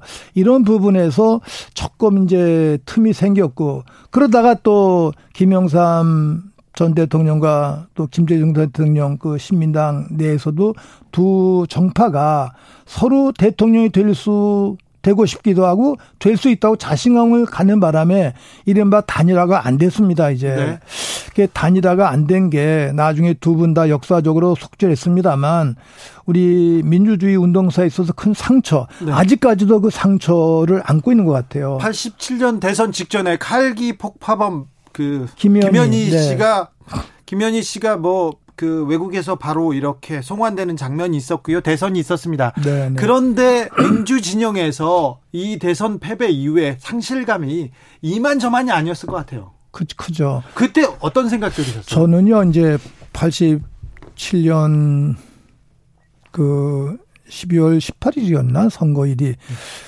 그 다음날 19일이 되겠죠. 아침 미사를 봉헌하는데, 어, 정말 그, 뭐랄까, 실망과 좌절, 아픔, 가슴이 좀 쓰러지더라고요. 그래서 제가 신앙적으로 해석을 한다면, 어떤 의미에서 십자가 예수님의 고통과 상통할 수 있는 또 그 밑에 계셔 성모님의 그 고통과 상통할 수 있는 민족적 아픔이랄까 그렇게 간절히 원했던 민주주의 실현을 못하고 여전히 또 군부 독재 후계자가 정권을 대통령이 되었다는 점 상당히 마음이 아팠어요. 네. 그 마음이 아파서 그때 그 체험이 올해 3월 9일에 또 재현이 되었었는데 그거를 제가 올해 체험을 쉽게 넘어갈 수 있었던 거는 그때 체험에 비하면 올해 건도 아무것도 아닌 거예요. 아, 그래서 제가 녹업이 올해 아픔은 제가 녹였습니다 쉽게. 아 그렇습니까? 네. 어, 네. 알겠어요? 네. 신부님 6월 10일마다 어떤 생각 드세요? 아, 2022년 6월 10일 신부님은 어떻게 와닿습니까? 7480님께서 이렇게 물어봅니다. 이게 이제 6월 10일이 요새 어떤 분들도 글을 쓰셨는데 1920 7년인가요? 그 순정이 이제 세상을 떠나고 나서 그 장례식 때 네. 61제 차에서 60만 세 항쟁이 있었잖아요. 네. 네. 그 내용인데 그 내용도 우리가 기억을 자세히 못 하다가 이 민주주의 60항쟁이 이제 놓쳤는데 60항쟁이 일제 때 한 거였던 그 60만 세 항쟁과 우리 60 민주항쟁을 우리가 함께 연계해서 기억해야 되지 않을까. 네. 일제 때 항쟁하셨던 독립투사들의 그 정신, 또 독재 항쟁했던 민주투사들의 정신, 나아가서 또 며칠 뒤면 6.15인데 남북의 평화 공존을 위해서 애쓰셨던 그 통일에 대한 열정, 화해, 이 세 물줄기를 합해야 된다고 생각을 하는 거죠. 네. 근데 이걸 합하기가 너무 어렵고 시간이 많이 걸리네요. 네. 지방선거, 대선, 지방선거 어떻게 보셨습니까, 신부님? 뭐 주진우 기자님이 보신 것처럼 저도 똑같이 그렇게 봤어요. 네. 저는요, 그날 저녁에 이렇게 보다가 기도하고 일찍 잤어요. 네. 그 다음날 일어났더니 그냥 뭐 결과가 그렇게 썩, 그, 좋지는 않았었는데 투표에 응하신 분들이 50.9%라고 그러잖아요. 네. 그러니까 그 투표에 나오지 않으신 분들의 네. 그 마음을 우리가 헤아려야겠다. 그렇죠. 이런, 이런 생각을 하면서. 그렇죠. 투표를 어. 안 함으로써 또 의견을 표명하신 분들도 네, 네, 있어요. 네, 그런 것까지 좀 헤아려야 될 것 같습니다. 네, 네. 네, 어, 자, 민주화 운동 60을 이끌었던 학생들, 대표적인 학생들이 586 기득권이라고 지금 칭해지고 있는데요.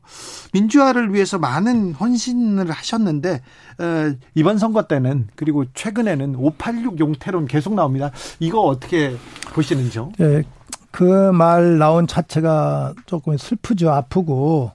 네, 그런 말이 나오기 전에 네. 그 당사자들이 에, 그런 말이 나오지 않도록 어, 더 최선을 다해야 되지 않았었나 이런 생각을 하면서 네. 어, 제가 일제 시대 때 나라를 빼앗겼을 때 독립운동을 펼치셨던 분들 네. 대표적으로 김원봉 같으신 분들 네. 이 미국과 또 친일파들에 의해서 세워진 그 이른바 미 군정하에서 네. 조사를 받고 네. 또 장택상이나 또 친일파 경찰한테 모욕을 당하고 모욕당했죠.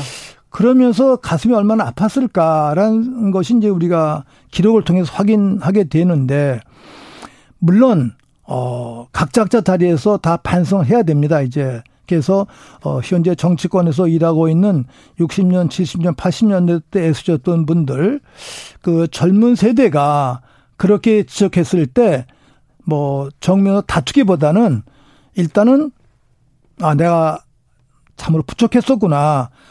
초심을 내가 놓쳤었구나. 이랬었구나. 다시 초심으로 가겠습니다. 순수한 그때로 가겠습니다. 이렇게 대답하면서 응답하는 것이 얼마나 아름다울까 이런 네. 생각을 하는 것이죠. 신부님은 평생 민주화를 위해서 헌신했다고 이렇게 봐도 음, 하셨는데요. 신부님, 신부님이 보는 민주주의는 얼마만큼 와 있습니까?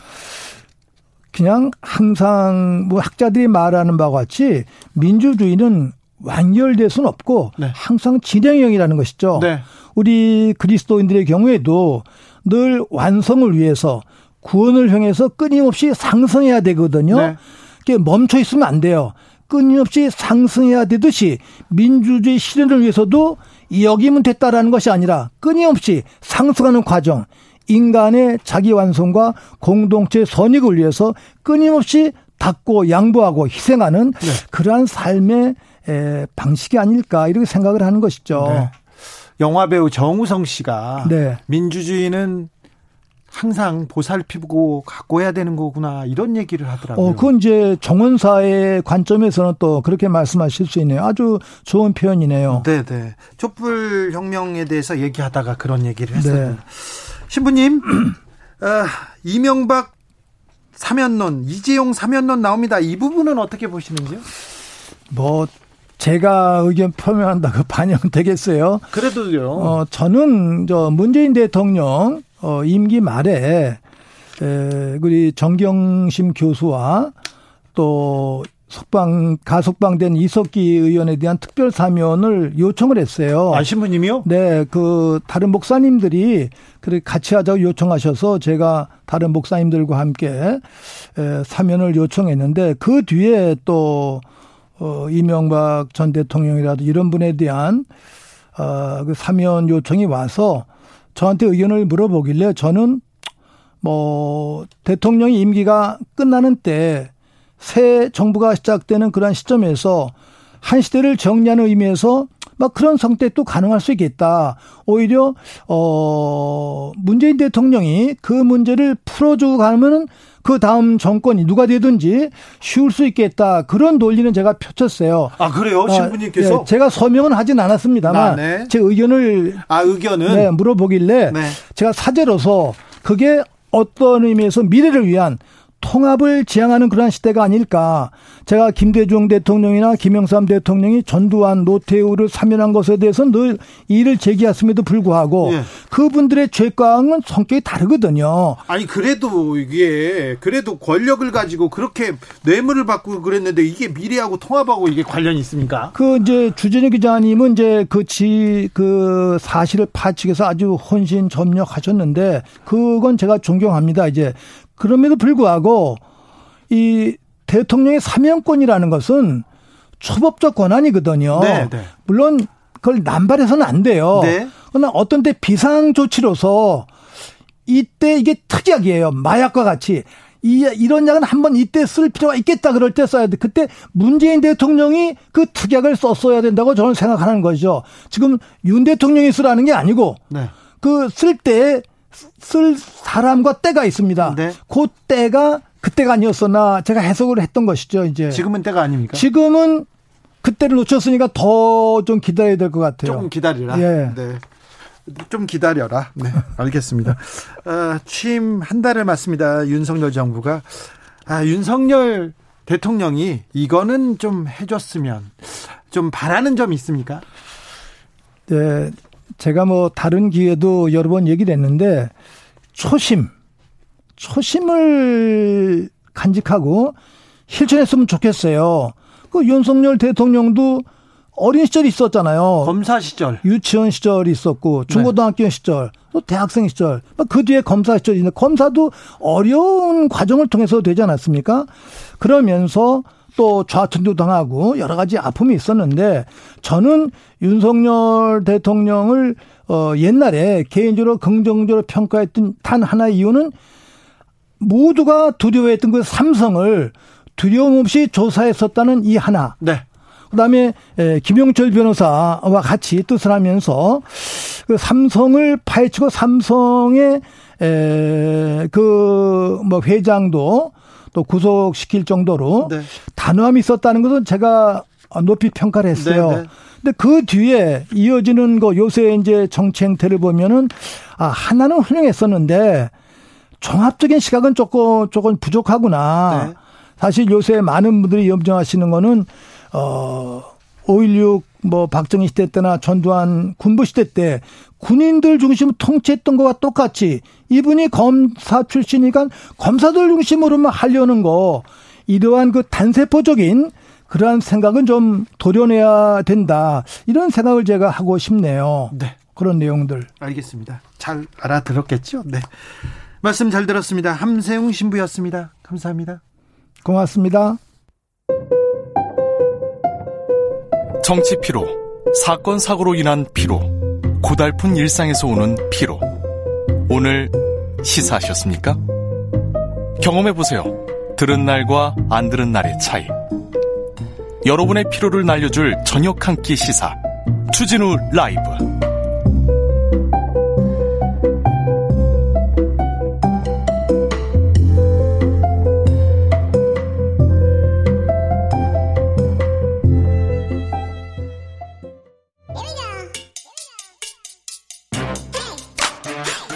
뉴스를 향한 진지한 고민 기자들의 수다. 라이브 기자실을 찾은 오늘의 기자는 미디어 오늘 노지민 기자입니다. 안녕하세요. 네, 안녕하세요. 네. 정초롱 기자는 어디 갔어요? 네, 어디 네. 좀 가셨습니다. 네. 자, 지금 기자들한테 가장 큰 관심사가 뭡니까? 어떤 기자가 또는 어떤 기자 출신이 어디로 갔느냐 아닐까요? 그러니까요. 그 정부마다 선거 때마다 그리고 정부가 꾸려지잖아요. 그럼 누가 갔다더라, 누가 간다더라 그런 얘기 많이 나오죠. 네. 그또 지방선거 때도 그런 얘기가 좀 나왔어요? 그렇죠. 그리고 이제 지방선거가 끝나고 나서도 지금 속속들이 이야기가 전해지고 있는데 또 어디를 가죠? 어, 특히나 최근에 좀 논란이 되는 거는요. 이 현직 언론인들이 지자체장 인수위에 들어가는 사례 들이 좀 확인되고 있습니다. 아 그래도 됩니까? 안 되죠, 사실. 네. 이게 그 지방자치법 개정되면서 인수위 구성이 법적 근거가 만들어지면서 이제 인수위가 꾸려지고 명단이 공개가 되고 있는데 네. 확인을 해보니까 기자 직함을 달고 들어간 사람이 있는 거죠. 아니 그건 말이 안 되죠. 이거 참 아, 이걸 뭐라고 해야죠? 이게 가까워도 안 되고 멀어도 안 되는데 이거는 아예 들어가서 지금 정치 행위를 하겠다고요? 어디입니까? 누굽니까? 네. 우선 지금 많이 알려진 사례가 그 홍준표 대구시장 당선자 있잖아요. 예?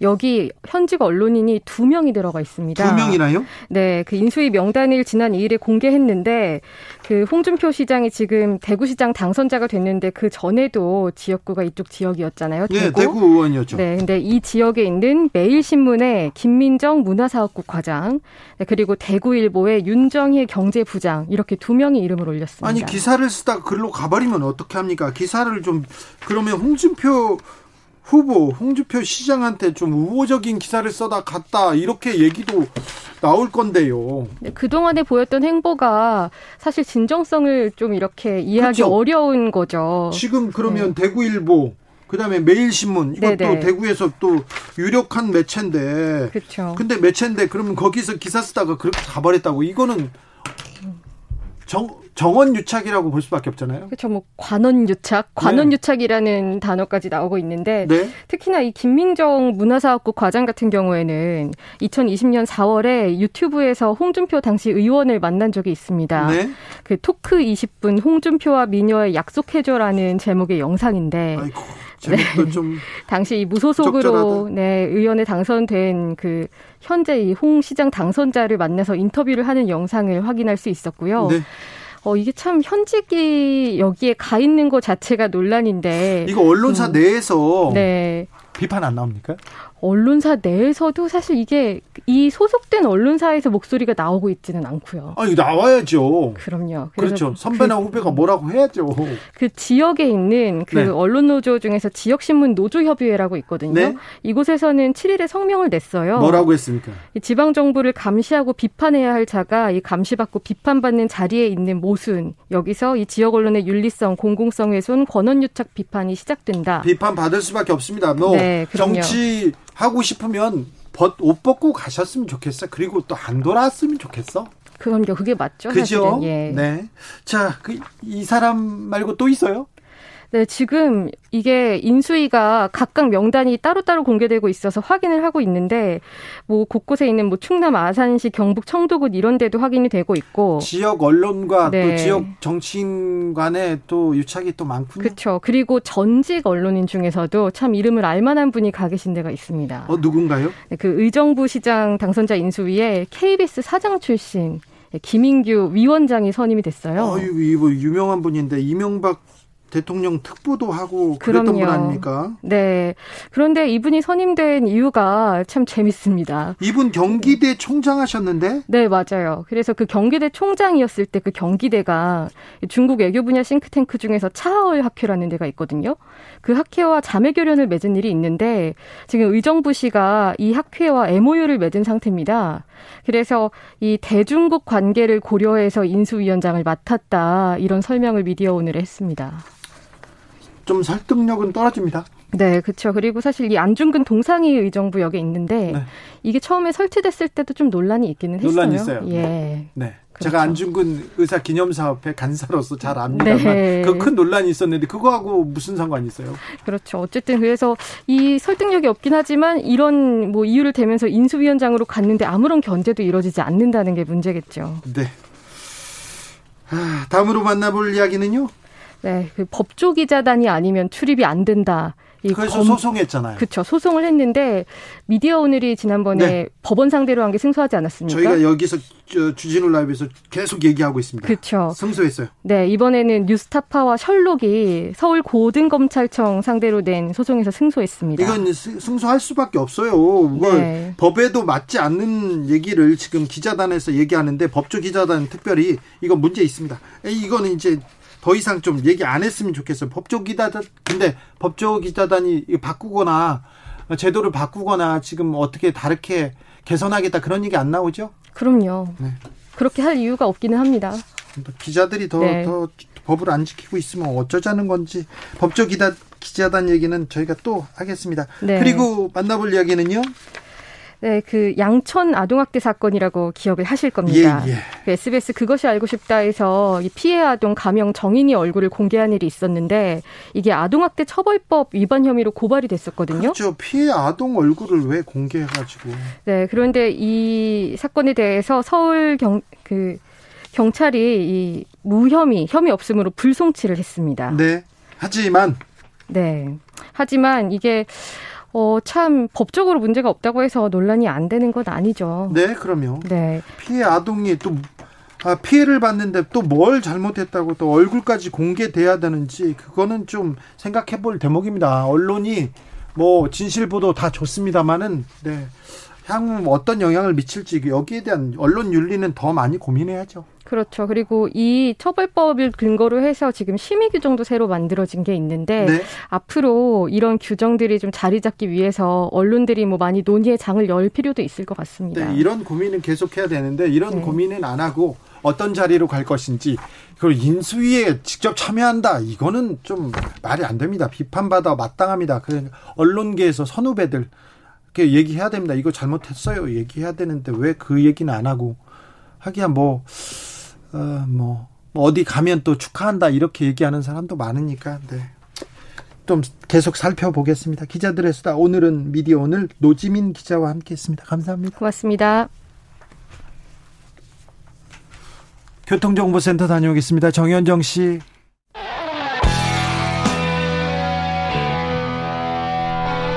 스치기만 해도 똑똑해진다.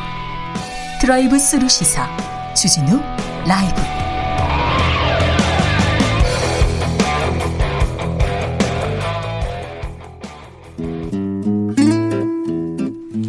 현실의 불이 꺼지고 영화의 막이 오릅니다. 영화보다 더 영화 같은 현실 시작합니다. 라이너의 시사회. 영화 전문 유튜버 라이너 어서 오세요. 네, 안녕하세요. 라이너. 네. 요즘 어떤 영화 보셨습니까? 아, 최근에는 역시 영화 브로커를 브로커 어, 보셨군요. 네, 브로커를 저는 여러 번 봤는데요. 여러 번 봤습니까? 아, 아무래도 이제 칼럼도 써야 되고 그러다 보니까 여러 번 봐야 됩니까? 예, 그 확인차 보게 되는데요. 네. 근데 어 많이 이제 반응이 갈리고 있는 것 같아요. 반응이 갈립니다. 네, 반응이 갈리고 네. 있는 것 같은데 어, 저는 이제 기대에 미치지 못했다. 아, 단호하게 음. 또 얘기하시네요. 네, 저는 좀 별로였습니다. 그래도 빛나는 연기 송강호, 강동원 다 나오는데요. 네, 다 나오는데 네. 다 나와서 정말 보는 맛은 있는데요. 네. 예, 송강호 씨 같은 경우는 이제 다른 좋은 연기 잘한 그런 작품들도 작품. 있기 때문에 네. 어, 어떻게 이게 받았지 하는 생각이 들었습니다. 네. 저는 시사회에 또 오라고 또 연락이 왔더라고요. 아, 아 네네. 네, 그런데 못 갔지. 아, 동원이가 또 연락하죠. 아, 아, 못 갔지. 직접 또. 네. 네, 못 봤습니다. 아무튼 아, 빨리 봐야 되겠는데. 그리고 또 어떤 영화 잘 보셨습니까? 아 그리고 최근에는 이제 유명한 뭐 범죄 도시라든지 네. 뭐 이런 범죄 도시는 천만 갑니까? 네, 이제 곧 갈 것 같은데요. 이번 주에 확실하게 갈 것 같습니다. 와 그래요?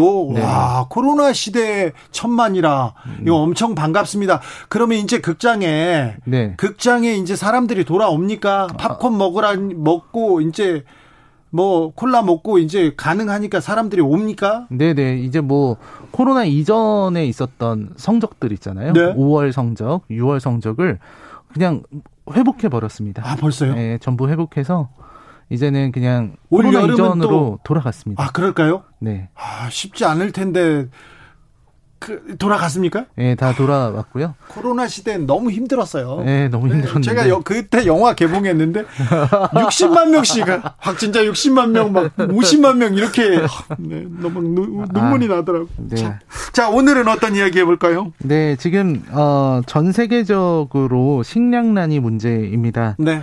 에, 우크라이나 전쟁 때문이라고 하더라고요. 우크라이나와 러시아의 곡물을 수출하지 못하는 정도를 넘어서 아, 이들의 전쟁이 식량 공급 차, 이들의 전쟁과 식량 공급 차질이 빚어내는 나비 효과가 있다고 합니다. 지금 뭐 식량과 석유, 음. 가스 이게 이게 전 세계 물가를 지금 심각하게 타격하고 있습니다. 집중 네. 폭격하고 있습니다. 특히 이제 뭐 식용유 같은 문제도 되게 심각하다고 하더라고요. 네. 그럼 네. 뭐 튀김값은 다 오른답니다. 네. 그래서 이런 각국이 식량 문제로 위기를 겪으면 겪게 되면 네. 평소에 수출하던 품목들도 수출을 제한하게 되고 그럼 계속해서 악순환이 네. 어, 이루어진다는 전문가들의 설명도 들었습니다. 네. 그래서 이런 물가 상승이 정말 피부로 체감될 수밖에 없는데요. 당장 식탁에 올라갈 식재료들이니까요. 근데 문제는 이로 인해서 벌어질 더 큰 상황들일 것 같습니다. 글로벌 식량 안보 위기, 그리고 국가 간의 갈등도 생길 수 있다는 그런 비관적인 이런 암울한 전망이 이어지고 있는 것 같더라고요. 예. 그래서 이러한 디스포 이러한 디스토피아를 그린 영화들은 많이 있는데요. 네. 그 중에서도 오늘은 Ready Player One 이야기를 해보려고 합니다. Ready Player One 스피, 스티븐 스필버그 작품입니다. 네, 이 Ready Player One은 이제 스티븐 스필버그 감독이 이런 대중문화를 사랑하는 이런 마니아 분들을 향한 그런 찬사를 담은 작품이라고 알려져 있습니다. 아, 그렇습니까? 예, 그 1980년대를 그리워하는 네. 어니스트 클라인이라는 작가가 있는데 그 사람이 이제 그 시절에 유행했던 대중문화 코드를 많이 집어넣어서 만든 작품이 원작인데요. 네, 요, 요 이야기 자체는 문화에 대한 어떤 찬사, 이런 것들이 나오는 작품입니다. 그래서 대중문화에 대한 이야기고요. 그러면서 또 한편으로는 가상현실의 문제를 다룬 작품이기도 합니다. 가상현실이요? 네, 이 이야기 자체가 그 가상현실 속으로 들어가는 이야기거든요. 네. 그래서 어떤 뭐 나올 수 있는 여러 문제들이 있잖아요. 흔히 영화 아바타에서 논했었던 예. 나와 어떤 아바타의 문제, 예. 진짜와 가짜를 나누는 어떤 기준 이런 예. 문제들도 있는데 레디 플레이어 원은 거기서 한 발짝 더 나아갔습니다. 예. 네, 한 발짝 더 나아가서 이제 우리는 이 이런 어떤 가치 문제를 따질 게 아니라 이런 어떤 시대의 변화를 받아들여야 한다. 이런 시점에서 이런 관점에서 만들고 있는 작품 이라고 할 수 있겠습니다. 네. 그래서 어 레디 플레이어 원은 이제 과거의 문화를 바탕으로 미래로 나아가는 네. 그래서 좀 암울하면서도 희망찬 그런 작품이라고 하겠습니다. 암울하면서도 희망찬 미래를 본다고요? 영화 속으로 들어가 보겠습니다. 네, 일단은 요 영화의 설정을 조금 말씀을 드리자면 이 영화는 어, 원작 소설에서 많이 나오는 내용인데요. 일단 환경 문제가 심각했습니다. 환경. 네. 그러니까 그 인간들이 만든 이런 여러 과학의 발전으로 인해서 환경이 파괴됐고요.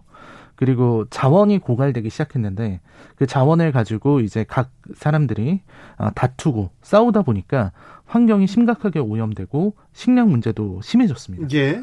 그런 문제로 인해서 이제 세계가 거의 무너져 내렸는데요. 이때 이제 할리데이라는 사람이 만든 오아시스라는 게임 그 MMORPG 게임이라고 많은 음. 사람들이 온라인으로 접속하는 게임인데요. 그게 보통 게임이 아니고요. 완전히 시뮬레이션이라서 이 VR 게임을 하듯이 그 가상현실 세계로 내가 접속을 해서 마치 거기서 살아가는 것처럼 살 수 있게 됩니다. 음.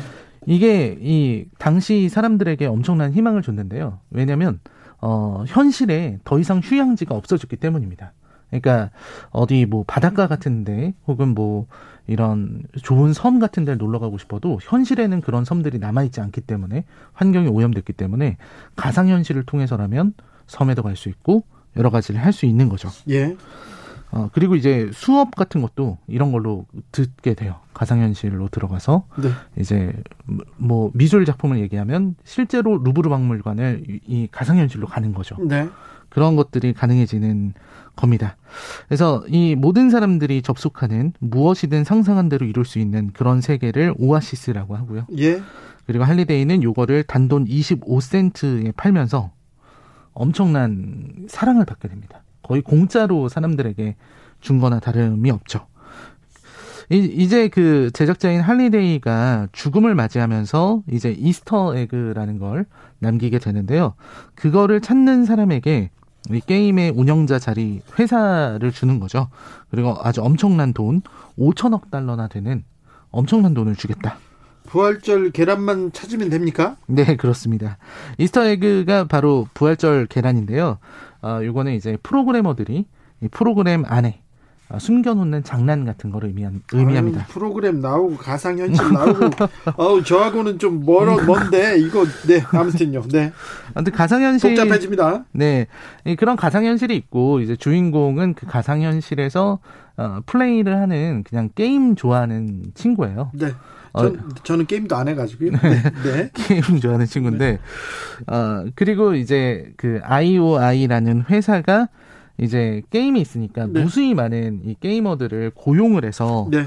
이제 그 사람들을 이제 마치 공장처럼 돌리는 거죠. 네. 아, 돌리면서 이제 나쁜 일도 저지르고 이런 것들이 나오고요. 게임 가상현실 싫어하는 사람들도 재밌답니다. KJJ님께서 레디 플레이어 원 재밌어요. 들어보세요. 네, 가보겠습니다. 주인공이 자 주인공이 잘잘 점수를 땁니까? 네, 이제 주인공이 그 Easter egg를 찾는 내용인데요. 네. 어 근데 이 이게 어떻게 보면은 게임을 잘해서 이길 수 있는 게 아니고요. 예.